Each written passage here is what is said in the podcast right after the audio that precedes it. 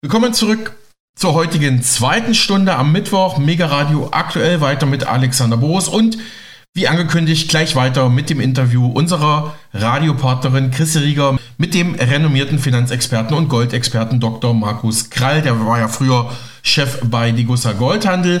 Im zweiten Teil des Gesprächs geht es jetzt um die drohende Bargeldabschaffung sowie die geplante Goldwährung der BRICS-Staaten, die Dr. Krall jedoch auch in Teilen kritisch sieht.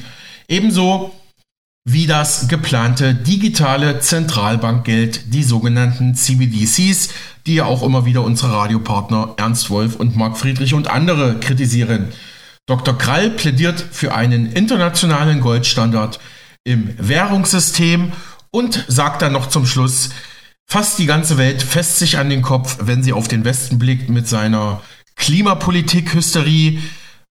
Vielleicht denken die Kollegen dort, dass die Europäer und Amerikaner irgendwie den Verstand verloren hätten. Wir machen weiter. Chris Rieger unterhält sich mit Dr. Markus Krall, Teil 2.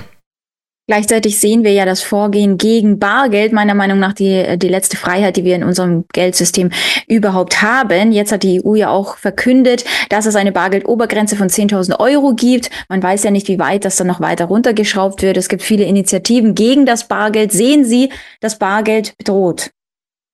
Bargeld wird bedroht von einer Koalition der Bargeldfeinde. Da habe ich auch schon drüber publiziert, äh, unter anderem bei Tichy, äh, wenn ich auf den Artikel verweisen darf. Ja, das Bargeld und seine Feinde. Und da bin ich auch nicht der Einzige, der da Stellung genommen hat.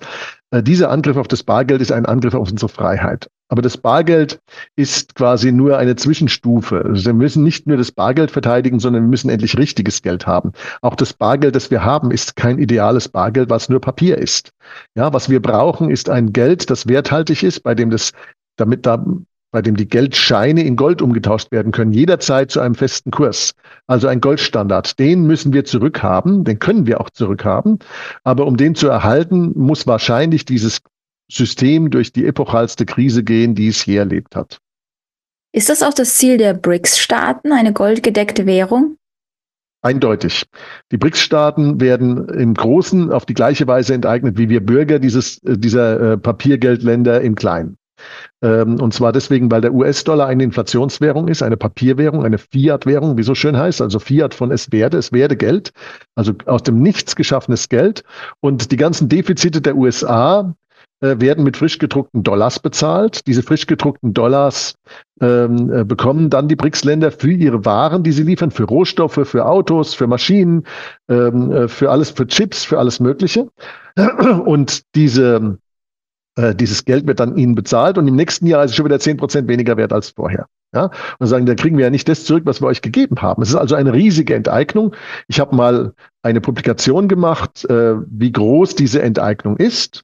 Und diese Enteignung ist so gigantisch, ähm, dass man im Grunde genommen äh, sie ausrechnen kann. Im letzten Jahr war es etwa eine Billion, davor war es auch eine Billion, davor war es etwa auch eine Billion. Ähm, in den Jahren davor waren es regelmäßig zwischen 100 und 500 Milliarden, ja, äh, was an Enteignung der BRICS-Länder und der, überhaupt der, Länder, der Länder, die, die, die in die USA exportieren, passiert ist und auch nach Europa. Und äh, das werden die auf die Dauer nicht mitmachen. Und der einzige, der einzige nachhaltig gehbare, begehbare Weg aus dieser Situation des, des äh, erpresserischen sozusagen äh, Tributsystems ist eine internationale Goldhandelswährung. Und damit sind wir automatisch wieder im Goldstandard. Wir sehen ja, dass, wenn wir bei den BRICS-Staaten bleiben, dass sowohl Russland, China, aber auch gleichzeitig eben der Westen ja weltweit diese neue äh, Zentralbankwährung einführen möchte. Ist es denn so, dass sie wirklich etwas anderes anstreben oder ist das eine weltweite Agenda, die hier durchgeführt wird? Also weltweite Agenda ist immer so eine schwierige Sache. Es gibt ja viele Theorien, was überhaupt die weltweite Agenda ist. Es gibt die BRICS-Staaten, es gibt den Westen, es gibt den WEF, es gibt, äh, es gibt die WHO, es gibt also alle möglichen äh, Institutionen, denen die weltweite Agenda nachgesagt wird. Ich glaube, es ist ein bisschen komplizierter als das. Wir haben Kräfte im Widerstreit äh, und wir haben keine einheitlichen Interessen.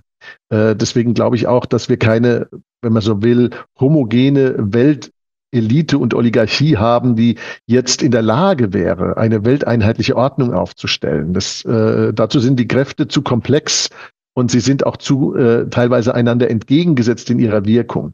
Ich glaube, dass wir ähm, verschiedene Kräfte haben. Wir haben einerseits die BRICS, äh, die ich im Moment in, ihrer, in der Summe ihres Wirkens für positiv halte. Da kann einer zwar jetzt Putin-Versteher schreien, aber das ist mir gerade wurscht.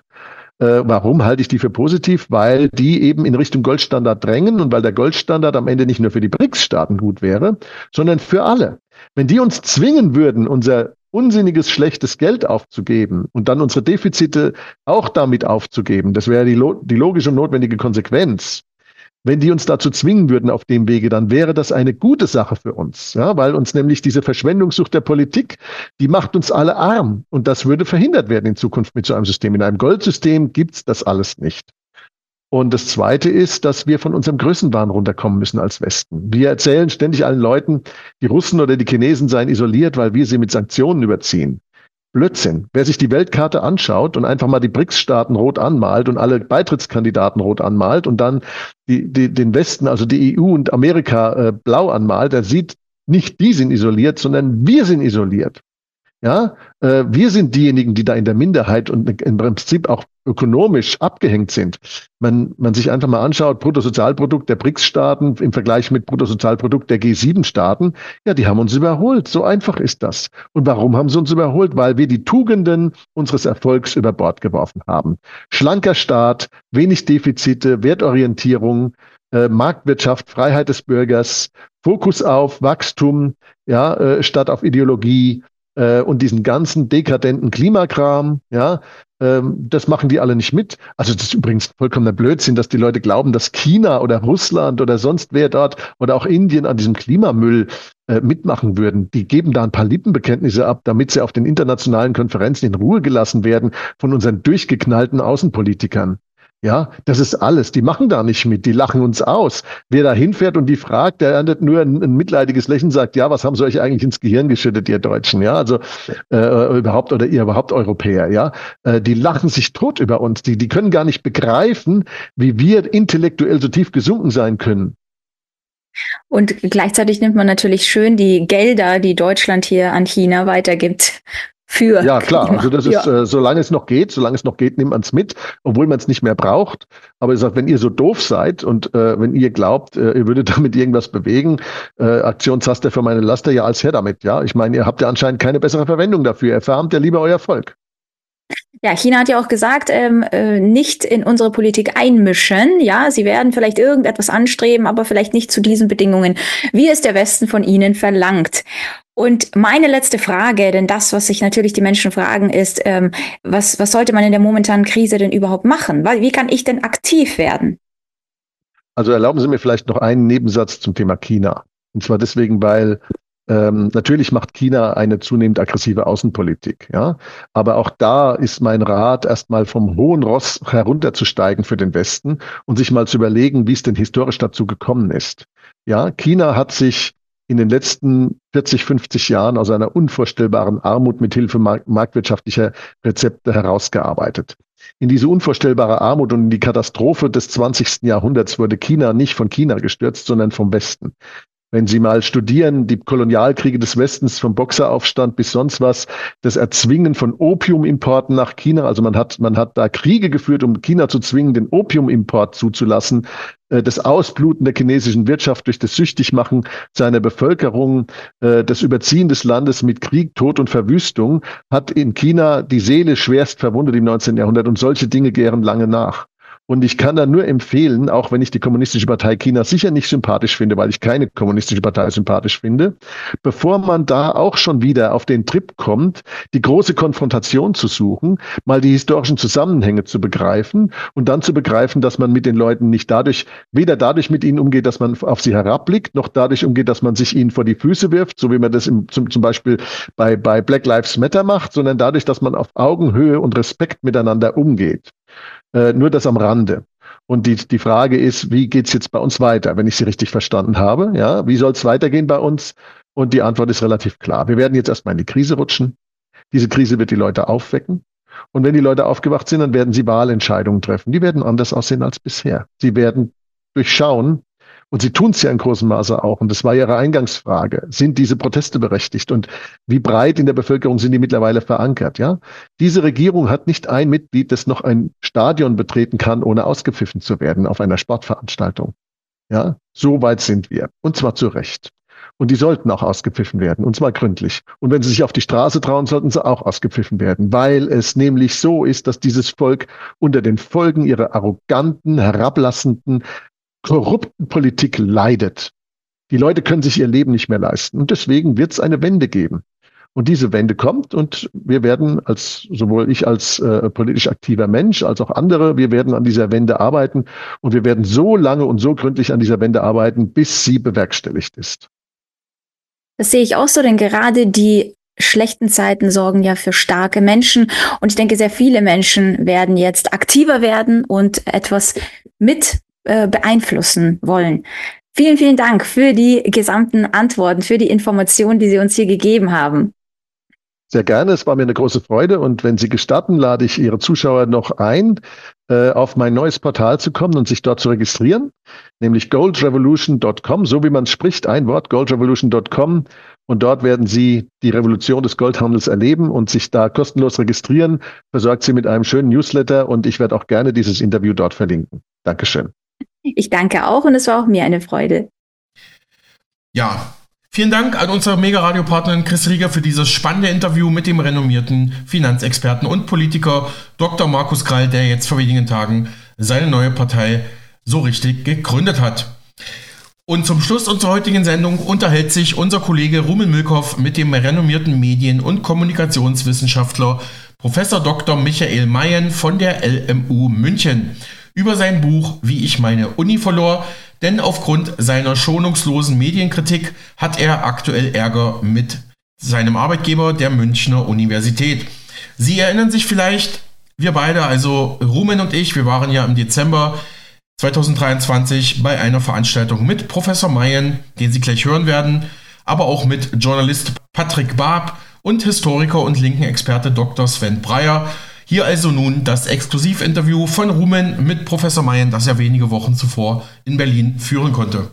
Ich spreche heute mit Michael Mayen, der seit 20 Jahren Professor für Kommunikationswissenschaften an der Ludwigs-Maximilian-Universität in München ist, über sein neues Buch, wie ich meine Uni verlor, über die Zukunft des Journalismus und über die Verwendung des Ichs in, in der journalistischen Berichterstattung.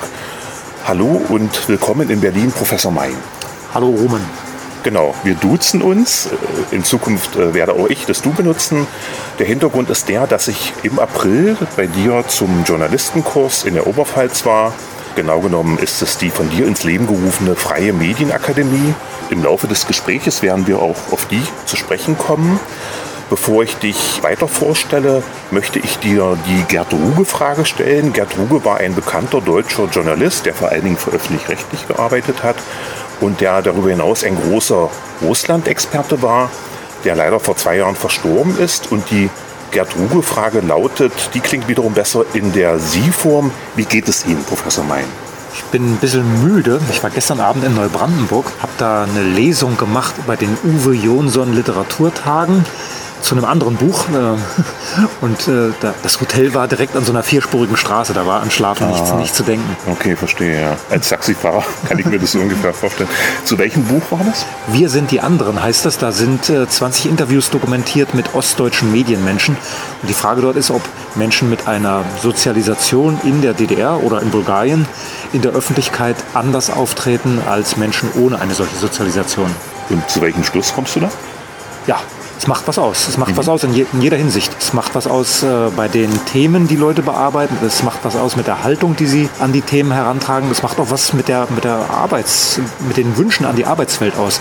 Ostdeutsche wollen zum Beispiel lieber im Kollektiv arbeiten, als individuell hervorzutreten, als Stars zu werden, wollen lieber etwas weniger verzichten im Zweifel auf etwas Geld, um sich mit Themen beschäftigen zu können, die Ihnen am Herzen liegen. Mhm. Ich hatte ja versprochen, dich noch kurz vorzustellen, dass du Professor für Kommunikationswissenschaften an der LMU in München bist und das seit 20 Jahren, hatte ich schon erwähnt. Du hast in Leipzig studiert, Journalismus, ganz klassisch. Ende der 80er Jahre hast du angefangen. Das war, wenn ich richtig informiert bin, am sogenannten Roten Kloster. Ist es richtig? Es gab in der DDR nur eine universitäre Ausbildungsstätte für Journalisten. Das war in Leipzig an der Sektion Journalistik. Dafür musste man vorher ein Volontariat machen, entweder bei einem Staatsmedium, Hörfunk, Fernsehen oder halt bei einer Parteizeitung. Das bei der Ostsee-Zeitung in Rostock gemacht, damals Organ der Bezirksleitung der SED und bin dann da zum Studium delegiert worden, habe ab 88 Journalistik studiert und bin dann da in diese ganzen Wirren des Umbruchs hineingeraten. Habe dann 92 ein Westdiplom bekommen. Aber äh, diese Einrichtung nannte sich in der DDR Rotes Kloster. Naja, das ist, äh, ist eine, eine, Bezeichnung, die die Studenten der 50er Jahre selbst ironisch verwendet ja. haben. Ähm, wir haben die dann übernommen, ähm, weil wir alle Studenten, so knapp 400 glaube ich, wohnten in einem Hochhaus in Leipzig, ähm, in so einem Leipziger Neubaugebiet. Also man, man sah die künftigen Kollegen während des Studiums jeden Tag. Einmal in der Woche war da so ein Studentenclub im Keller auch offen, konnte man also mit den künftigen Kollegen auch trinken und feiern was eine ganz interessante, eine ganz interessante Situation war. Es gibt ein berühmtes Buch von einer Aussteigerin, von einer Frau, die in den 50ern studiert hat und dann in die Bundesrepublik gegangen ist, mit diesem Titel Das Rote Kloster, wo sie eine, ein eher düsteres Bild ihrer Studentenzeit zeichnet. Ich glaube, das hatte ich schon mal in der Hand gehabt. Weißt du zufällig den Titel? Ja, Brigitte Klump ja, ist, ist, ist, die Autorin. Ja. Äh, das Buch heißt Das Rote Kloster und äh, da suggeriert sie, dass im Prinzip jeder, der dort studiert hat, in den 50ern Stasi-Informant gewesen ist, was mhm. schon äh, mit Blick auf die Geheimdienststrukturen in dieser Zeit nicht stimmen kann. Das war damals einfach nicht so weit gediehen, wie es dann in den 70er und 80ern war. Bleiben wir bei deinem letzten Buch, bei deinem Buch das jetzt vor kurzem, es war Mitte Oktober erschienen ist, wie ich meine Uni verlor. Und das war vor dem Erscheinen bereits vergriffen. Das ist ja eine Sache, von der ich noch nie gehört habe oder äh, zumindest kann ich mich nicht daran erinnern. Jetzt äh, gibt es die zweite Auflage, aber so richtig gibt es die auch nicht. Also ich habe versucht, an die ranzukommen und man hat mir gesagt, ja, in zwei Wochen ist es lieferbar. Das ist aber jetzt auch schon wieder eine Woche her. Wie ist da der aktuelle Stand? Ja, der Verleger ist ja auch so ein ostdeutscher Medienmensch, Frank Schumann, der bei der Jungen Welt, der größten Tageszeitung in der DDR, stellvertretender Chefredakteur am Ende war, hat dann in den 90ern einen Verlag gegründet und war sehr skeptisch, was die Erfolgsaussichten dieses Buches angeht und hat deshalb, glaube ich, eher konservativ bestellt. 1000 Exemplare, die sehr schnell ausverkauft waren, weil es einige Interviews gab in Milieumedien, also in Medien, die von Tagesschau, süddeutsche Zeitlesern eher nicht wahrgenommen werden. Das hat aber ausgereicht, um diese 1000 Exemplare zu verkaufen und nun stockt es anscheinend mit dem Nachdruck. Wie und warum, weiß ich nicht. Also mir ist eigentlich versprochen worden, dass ab Mitte November wieder alles in Ordnung sein soll. Der Titel nimmt ja möglicherweise etwas vorweg, was dir demnächst passieren wird oder könnte. Und zwar, dass, dass, du deine Uni verlierst. Es läuft ein Disziplinarverfahren gegen dich, das aber nicht Gegenstand dieses Interviews sein soll.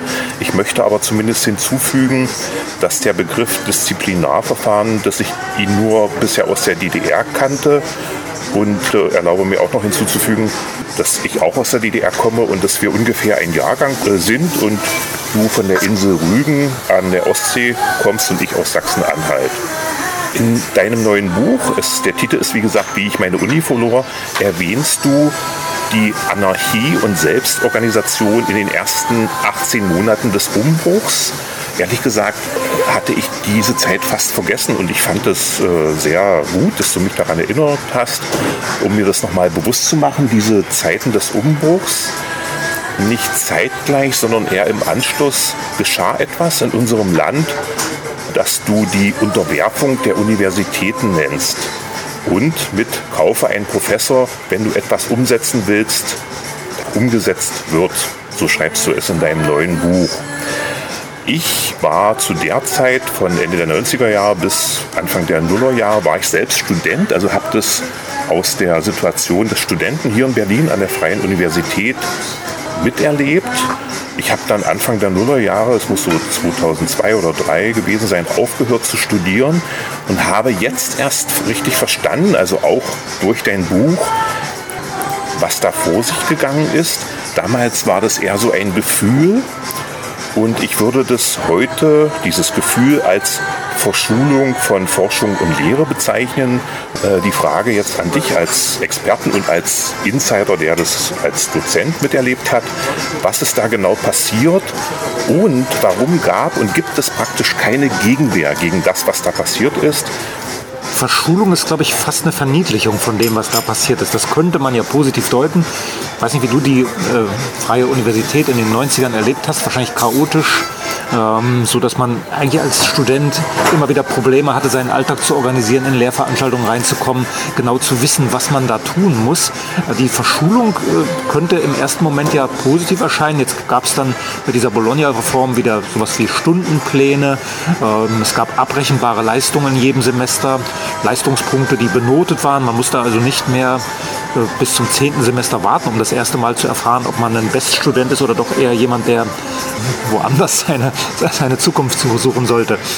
Was eigentlich passiert ist, dass, äh, dass mit dieser Verschulung, äh, mit dem, mit dem Curriculum nach, nach Bologna-Standards, dass da den Studenten die Neugier ausgetrieben wurde, dass da auch die Idee der Alternativlosigkeit gepflanzt worden ist. Ich kann das vielleicht an meinem Beispiel erzählen. In sozialwissenschaftlichen Studiengängen werden heute in vielen Vorlesungen am Ende des Semesters Multiple-Choice-Klausuren eingesetzt. Also Fragebögen, wo drei oder vier Antwortmöglichkeiten vorgegeben sind. Manchmal ist eine richtig, manchmal weiß man als Student nicht so genau, ob zwei, drei oder gar keine Antwortmöglichkeit richtig ist. Auf jeden Fall lernt man, dass es die Wahrheit schon gibt. Die steht nämlich irgendwie auf diesem Bogen drauf. Man lernt auch, dass jemand die Wahrheit kennt, der Professor, der Dozent, der diesen Fragebogen erstellt hat, dass es sich für einen selbst also gar nicht lohnt, in den Kampf um Wissen, um Wahrheit mit einzusteigen. Es reicht, Dinge auswendig zu lernen, wiedergeben zu können und dann wieder zu vergessen. Das ist eine Metabotschaft, die in diesen Prüfungsformen angelegt ist. Genau wie in, den, in dem Leistungspunktesystem.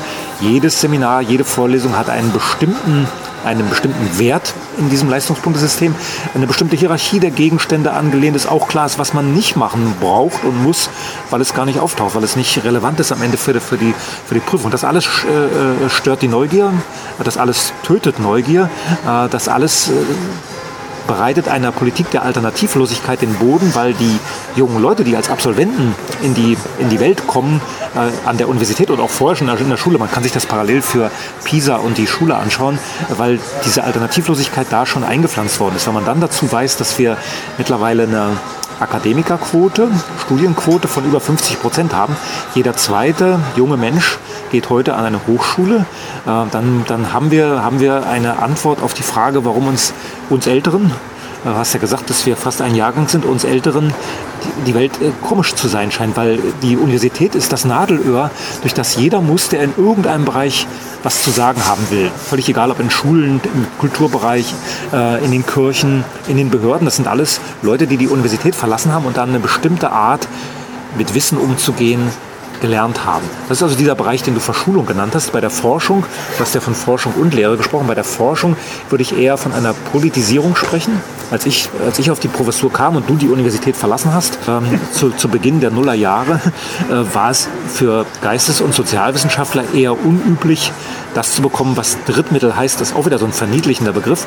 Drittmittel verbinden die allermeisten draußen mit so Wirtschaftsgeld. Und die haben irgendein Pharmakonzern kauft sich ein Medizinprofessor und kriegt dann da seine Studien, die er haben will. In dem Bereich, in dem ich mich da bewege, da wo die Formeln entwickelt werden, die Begriffe entwickelt werden, mit denen wir Gesellschaft beschreiben können. In dem Bereich gibt es ja keine Konzerne, die jetzt ein Interesse hätten, irgendwie eine Studie zu fördern oder junge Leute zu fördern. Das ist in aller Regel politisches Geld. Heute ist an meinem Institut, denke ich mal, jede zweite Stelle Drittmittel finanziert, von außen finanziert, von politischen Geldgebern finanziert. Das ist die EU, das ist der Bund, das sind die Länder, das sind Parteien, das sind parteinahe Stiftungen, das sind manchmal auch Konzernstiftungen wie Volkswagen oder Thyssen oder Bertelsmann oder sowas. In aller Regel ist es politisches Geld, wo die Politik, die ja eigentlich über den Staat schon die Universitäten sowieso finanziert, wo die Politik nochmal zusätzlich Geld auslobt, wenn bestimmte Themen mit bestimmten Methoden und bestimmten Sprachcodes bearbeitet werden. Du hast ja gefragt, warum es da so wenig Widerstand gab, warum es da keine Gegenbewegung gab. Man hat zusätzlich in dieser gleichen Zeit, in der man das System des Studierens verändert hat, indem man die Forschung politisiert hat. In der gleichen Zeit hat man die Anreiz- und Belohnungssysteme für die Professoren verändert.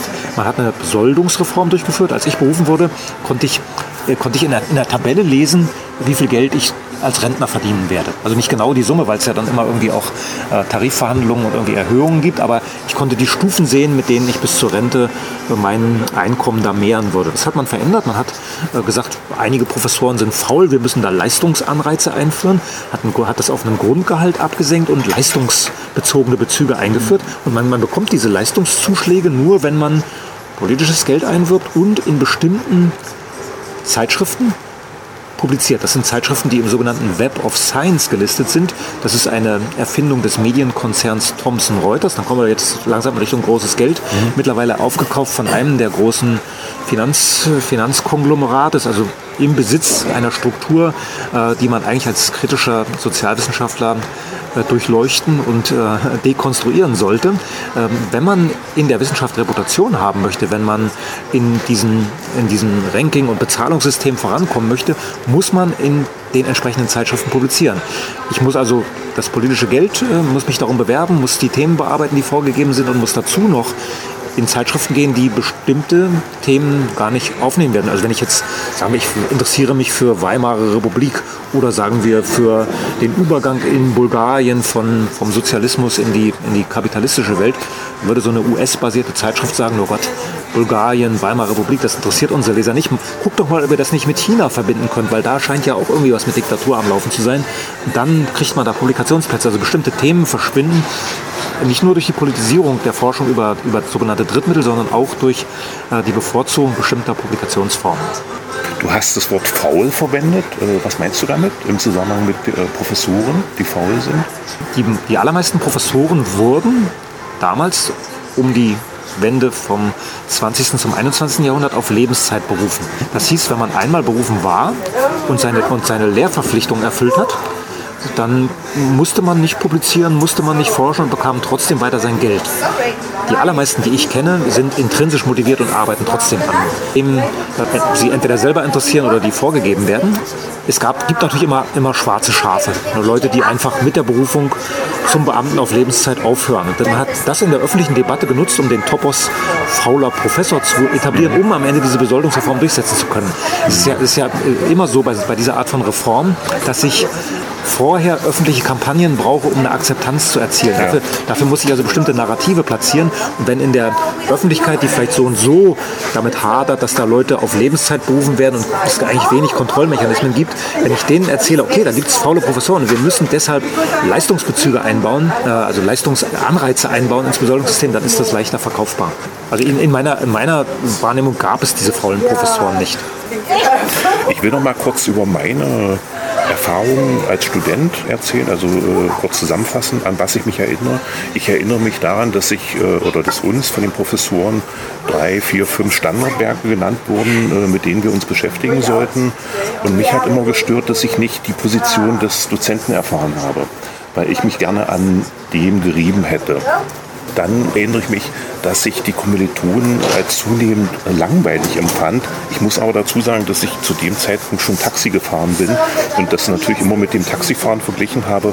Und Taxifahren war dagegen natürlich immer spannender als. Klar, da hast du das volle bunte Leben gehabt und an der Universität hast du natürlich einen sehr eingeschränkten Ausschnitt der Gesellschaft, nämlich aufstiegsorientierte Mittelschichtkinder. Ja, und das äußerte sich dann darin, dass sie eigentlich nur daran interessiert waren, zu wissen, ja, was muss ich denn tun, um an den Schein zu kommen, an den Leistungsnachweis? Und ich habe, wie gesagt, ich fand sie zunehmend langweilig und habe sie dann irgendwann einfach nur noch Scheinstudenten genannt, also weil sie meiner Meinung nach einerseits zum Schein studiert haben, also sie haben sich eigentlich für die Thematik gar nicht wirklich interessiert.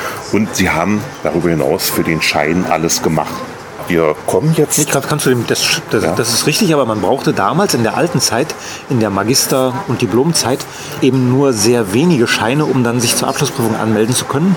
Und meine Erfahrung ist, dass es diese Studenten gab. Klar, gab die, die gewusst haben, ich muss eigentlich nur vier Scheine machen und dann kann ich mich zur Magisterarbeit anmelden. Aber es gab viele andere, die zu Vorlesungen gegangen sind, die überhaupt keinen Scheinsinn hatten.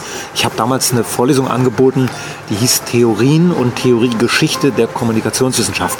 Das klingt vom Titel für junge Leute, die irgendwas mit Medien machen wollen, doppelt abschreckend. Theorien wollen die nicht und dann noch Theoriegeschichte ist erst recht so ein richtiger Abturner. Und trotzdem kamen da immer so 50 Leute.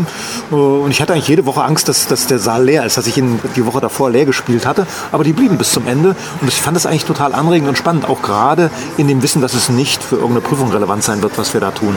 Also wie gesagt, meine Erfahrung, meine Erinnerung ist eine andere dass Kommilitonen sich darüber beklagt haben, dass sie zu irgendeiner Vorlesung müssen, weil sie ja da einen Schein machen müssen und eigentlich die Vorlesung sterbenslangweilig fanden. Und äh, dass jetzt Leute aus Interesse zu einer Veranstaltung gegangen sind, war in meiner Erinnerung wirklich die große gut, Ausnahme. Gut, gut, damals gab es wenig Pflichtvorlesungen. Heute, heute ist im Prinzip jede Veranstaltung im Curriculum verankert und die allermeisten verlassen auch die Vorlesung, die sie langweilig finden im Semester nicht mehr. Also sie haben ja dann irgendwie drei Wochen investiert und dann soll sich das lohnen.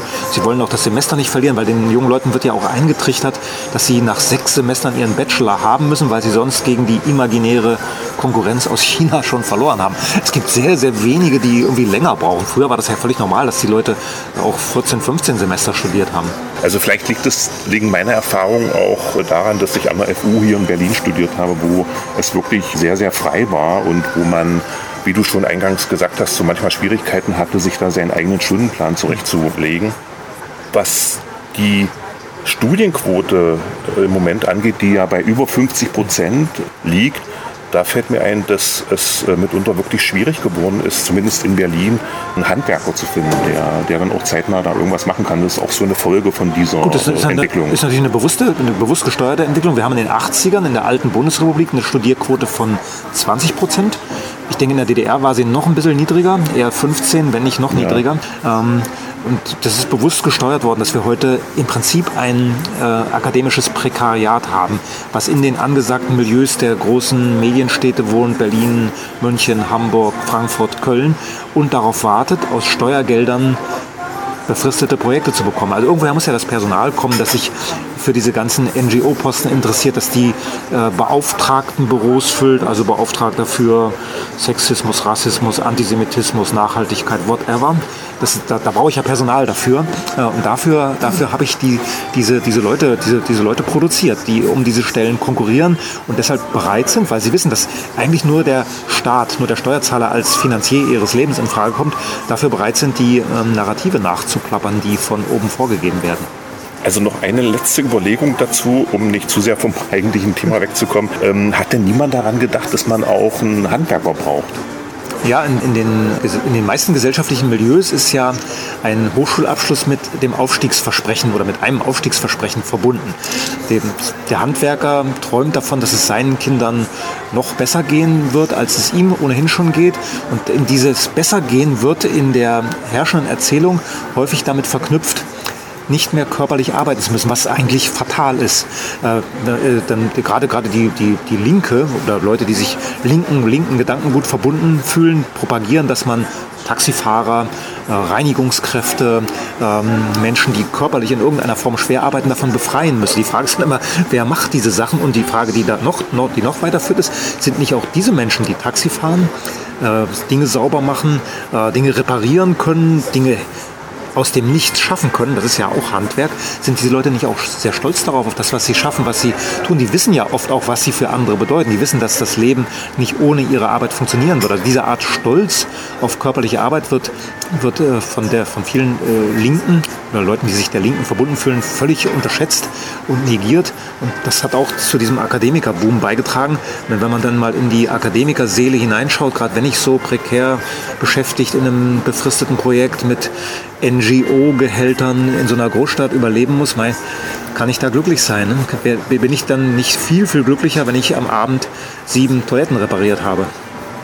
Wir bleiben bei der Akademie und zwar bei der von dir ins Leben gerufenen Freien Medienakademie. Ich selbst war im April für vier Tage dort an deiner Akademie in der Oberpfalz. Äh, ich war vorher nie in der Oberpfalz. Ich hätte sie auch geografisch woanders zugeordnet, muss ich sagen. Ich habe in den vier Tagen viel mitgenommen, wie man, wie viel, so viel wie man in vier Tagen mitnehmen kann. Ich habe dich kennengelernt. Ich habe, wie gesagt, auch die Oberpfalz ein bisschen kennengelernt. Und ich habe aber auch ähnlich denkende Menschen kennengelernt, die Lust und den Drang haben, zum Schreiben oder journalistisch tätig zu werden. Mit einigen bin ich bis heute in Kontakt. Ich habe über den Kurs einen Bericht geschrieben, der ist jetzt Mitte Oktober bei Manova erschienen, früher Rubicon, und hat den Titel Der Umstrittene. Damit bist du gemeint. Es gibt auch noch andere Begriffe, die auf dich gemünzt wurden, die ich jetzt mal außen vor lasse. Ich habe noch etwas getan nach meinem Kurs. Ich habe etwas in die Tat umgesetzt, was ich und auch die Kollegen, die mit mir da beim Kurs waren, dort äh, geplant hatten. Ich hatte was sie in Zukunft machen werden. Ich hatte damals ein Interview mit Hans-Joachim Marz geplant. Das fand dann auch statt. Und das Interview wurde dann ganz und gar auch äh, in schriftlicher Form veröffentlicht bei Multipolar unter dem Titel Es ist ein Kulturkampf. Man kann es dann auch nachhören. Es wurde auch als Podcast auf Radio München verarbeitet. Du hattest damals auch angeboten, dass Kursteilnehmer Texte auf deiner Seite Medien Plus veröffentlichen können. Dieses Angebot habe ich auch wahrgenommen.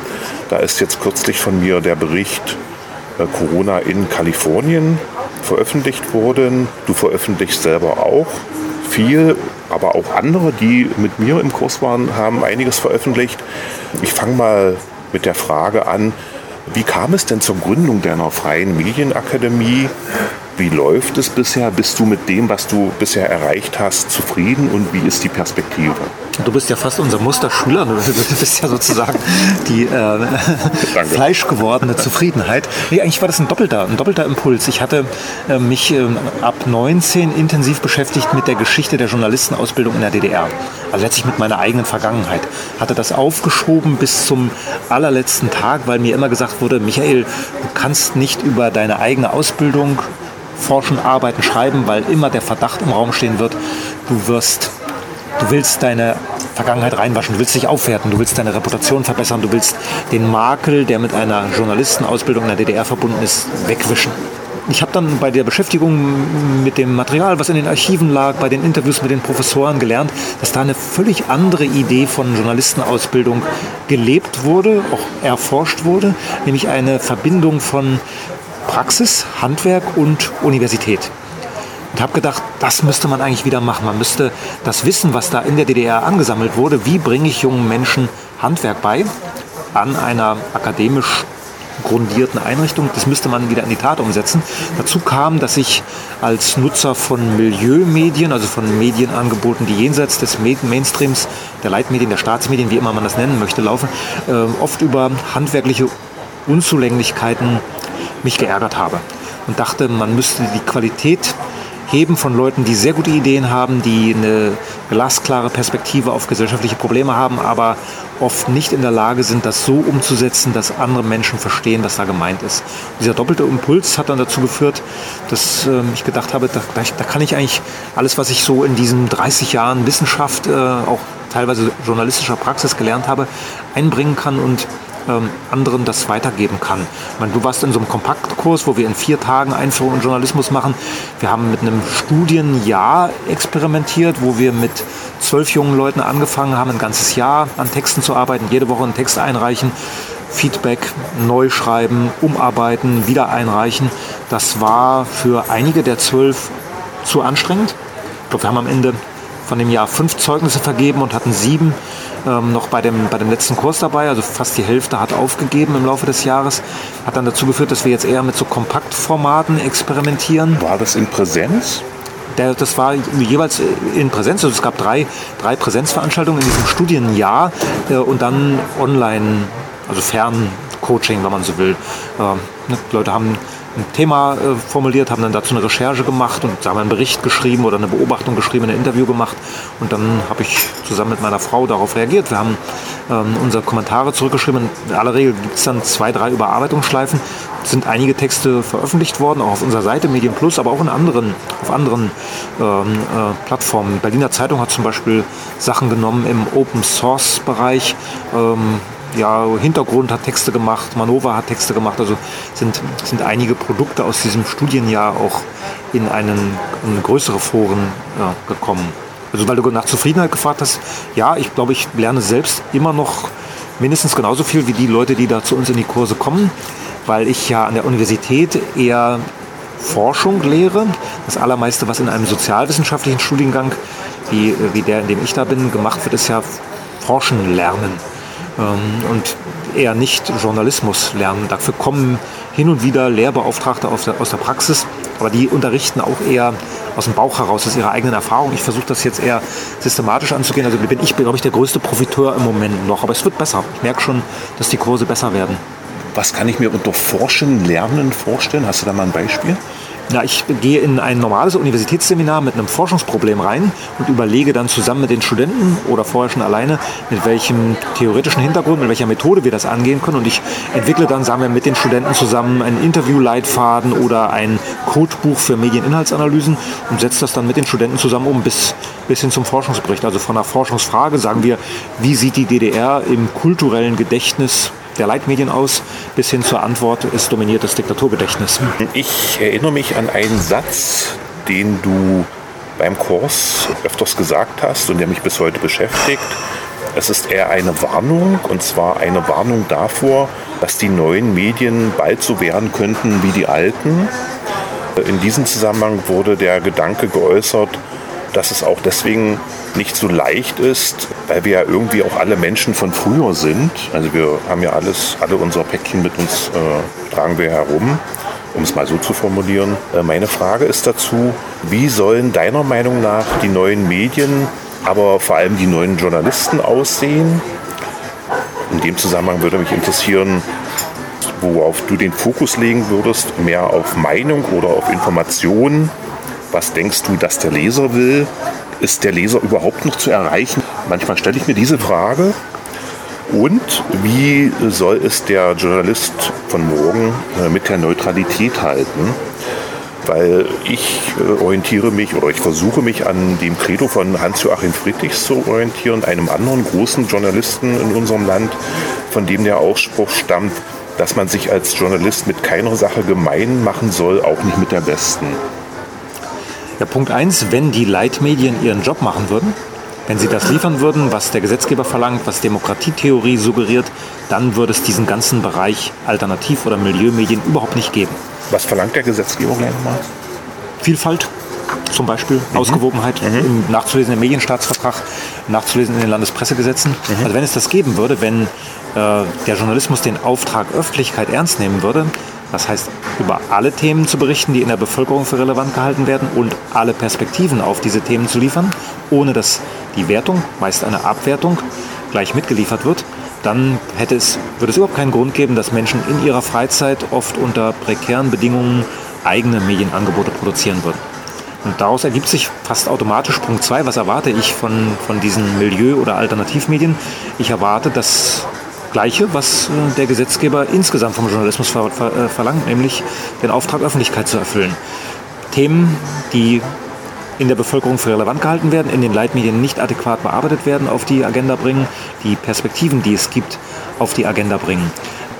Neutralität ist äh, schwer erreichbar. Wir sind Menschen, wir schauen mit unseren Erfahrungen, die sich aus unserer Lebensgeschichte speisen, aus unserer sozialen Position speisen, auf die Wirklichkeit. Das müssen wir transparent machen. Das ist für mich das wichtigste Qualitätskriterium im Journalismus. Ich möchte wissen, wer mir da was erzählt.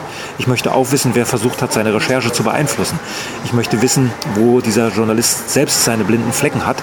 Er, möchte, er soll darüber reflektieren äh, und mir diese blinden Flecken offenlegen. Dann bin ich auch bereit und in der Lage, diese, diese Texte oder andere, andere journalistische Produkte äh, ernst zu nehmen, die da angeboten werden.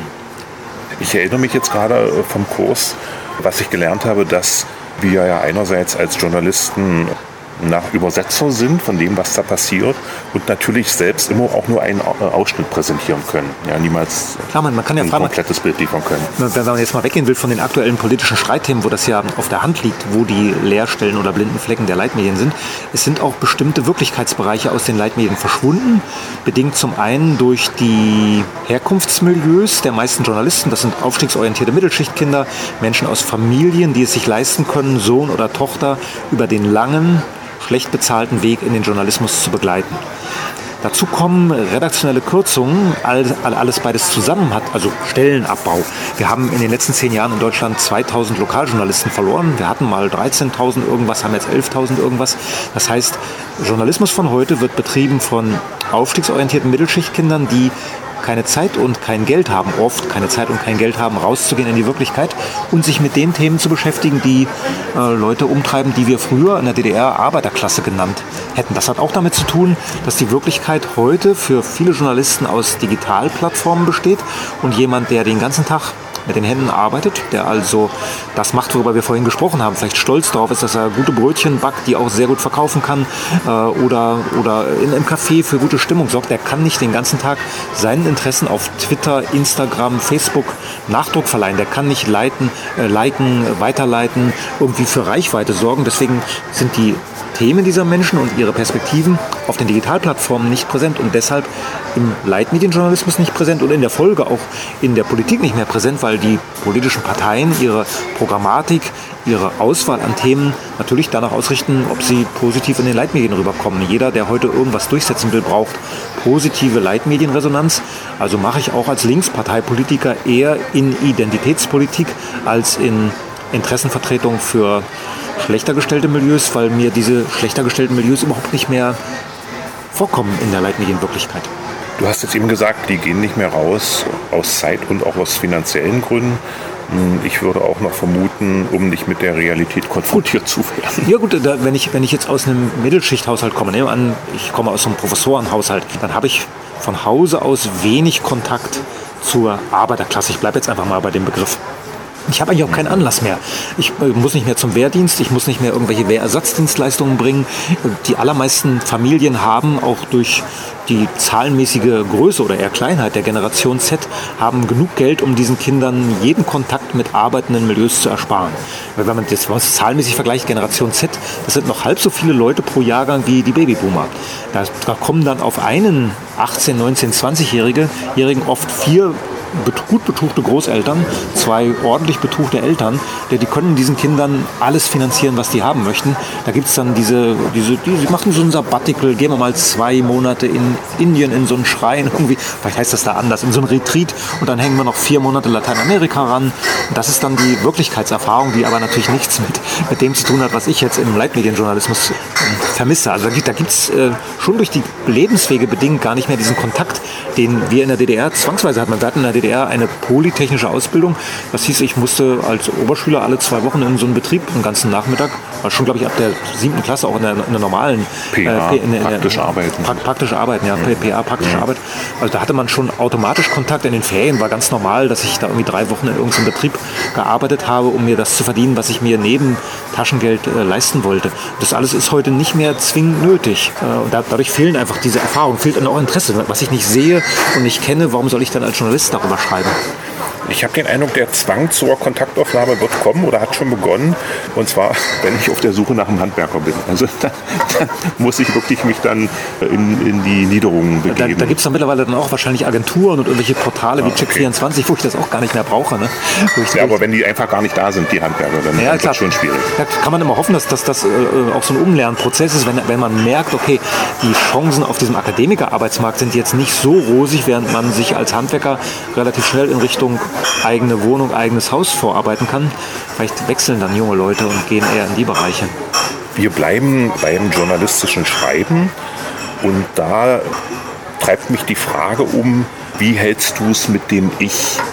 Ich habe gesehen, dass bei dir einige Texte in der Ich-Form geschrieben sind, beispielsweise auch dein Buch, wenn ich dein neues Buch, wie ich meine Uni verlor, ist es ja auch ein persönliches Buch. Ich habe das Ich jetzt auch bei Egon Erwin Kisch, den rasenden Reporter, wiedergefunden.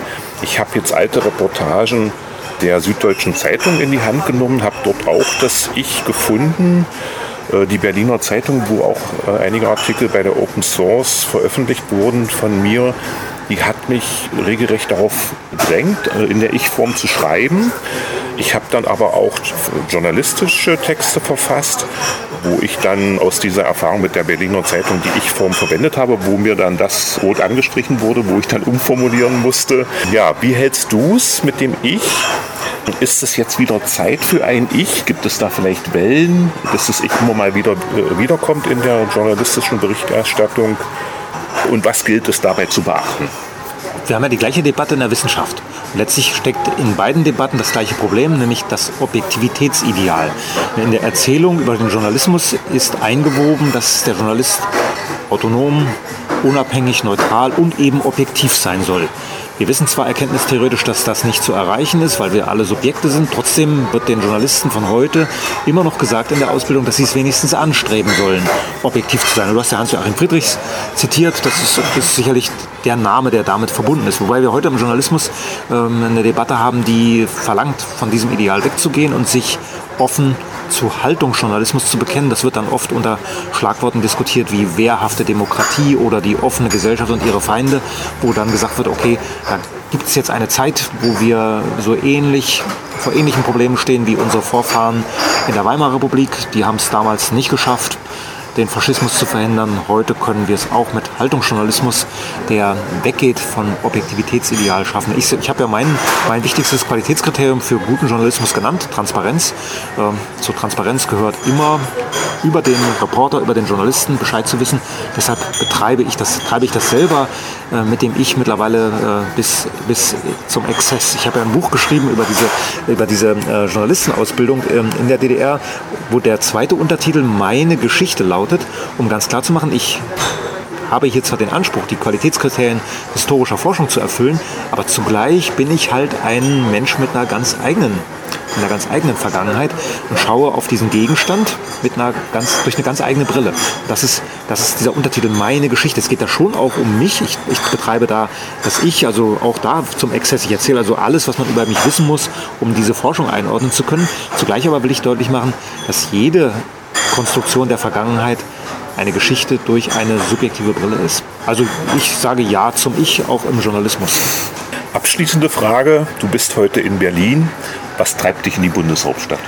Das ist eine gute Frage, die ich mir äh, eigentlich in jeder Sekunde stelle, wo ich eigentlich lieber in der Oberpfalz wäre, weil dort morgen im Dorf der Weihnachtsbaum eingeweiht wird. Übermorgen gibt es einen Weihnachtsmarkt, zu dem ich gern gegangen wäre.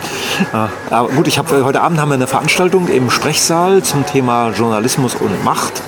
Ich kam ja von Neubrandenburg, darüber habe ich gesprochen, über die Müdigkeit aus diesem Hotelaufenthalt. Ich hatte immer schon diese Einladung nach Berlin und dachte dann, okay, dann verbindest du es halt mit der Rückreise von Neubrandenburg nach Bayern. Dazu kommt, dass morgen in der Musikbrauerei ein Friedenskonzert für Julian Assange ist, Freiheitsfriedenskonzert. Mhm. Und auch da habe ich einen Auftritt in einer Talkrunde mit Ulrike Gero und Patrick Barb. Insofern wird dieser Verzicht auf Weihnachten in der Heimat mit Veranstaltungen hier versüßt. Äh, Michael, ich danke dir für das ausführliche Gespräch.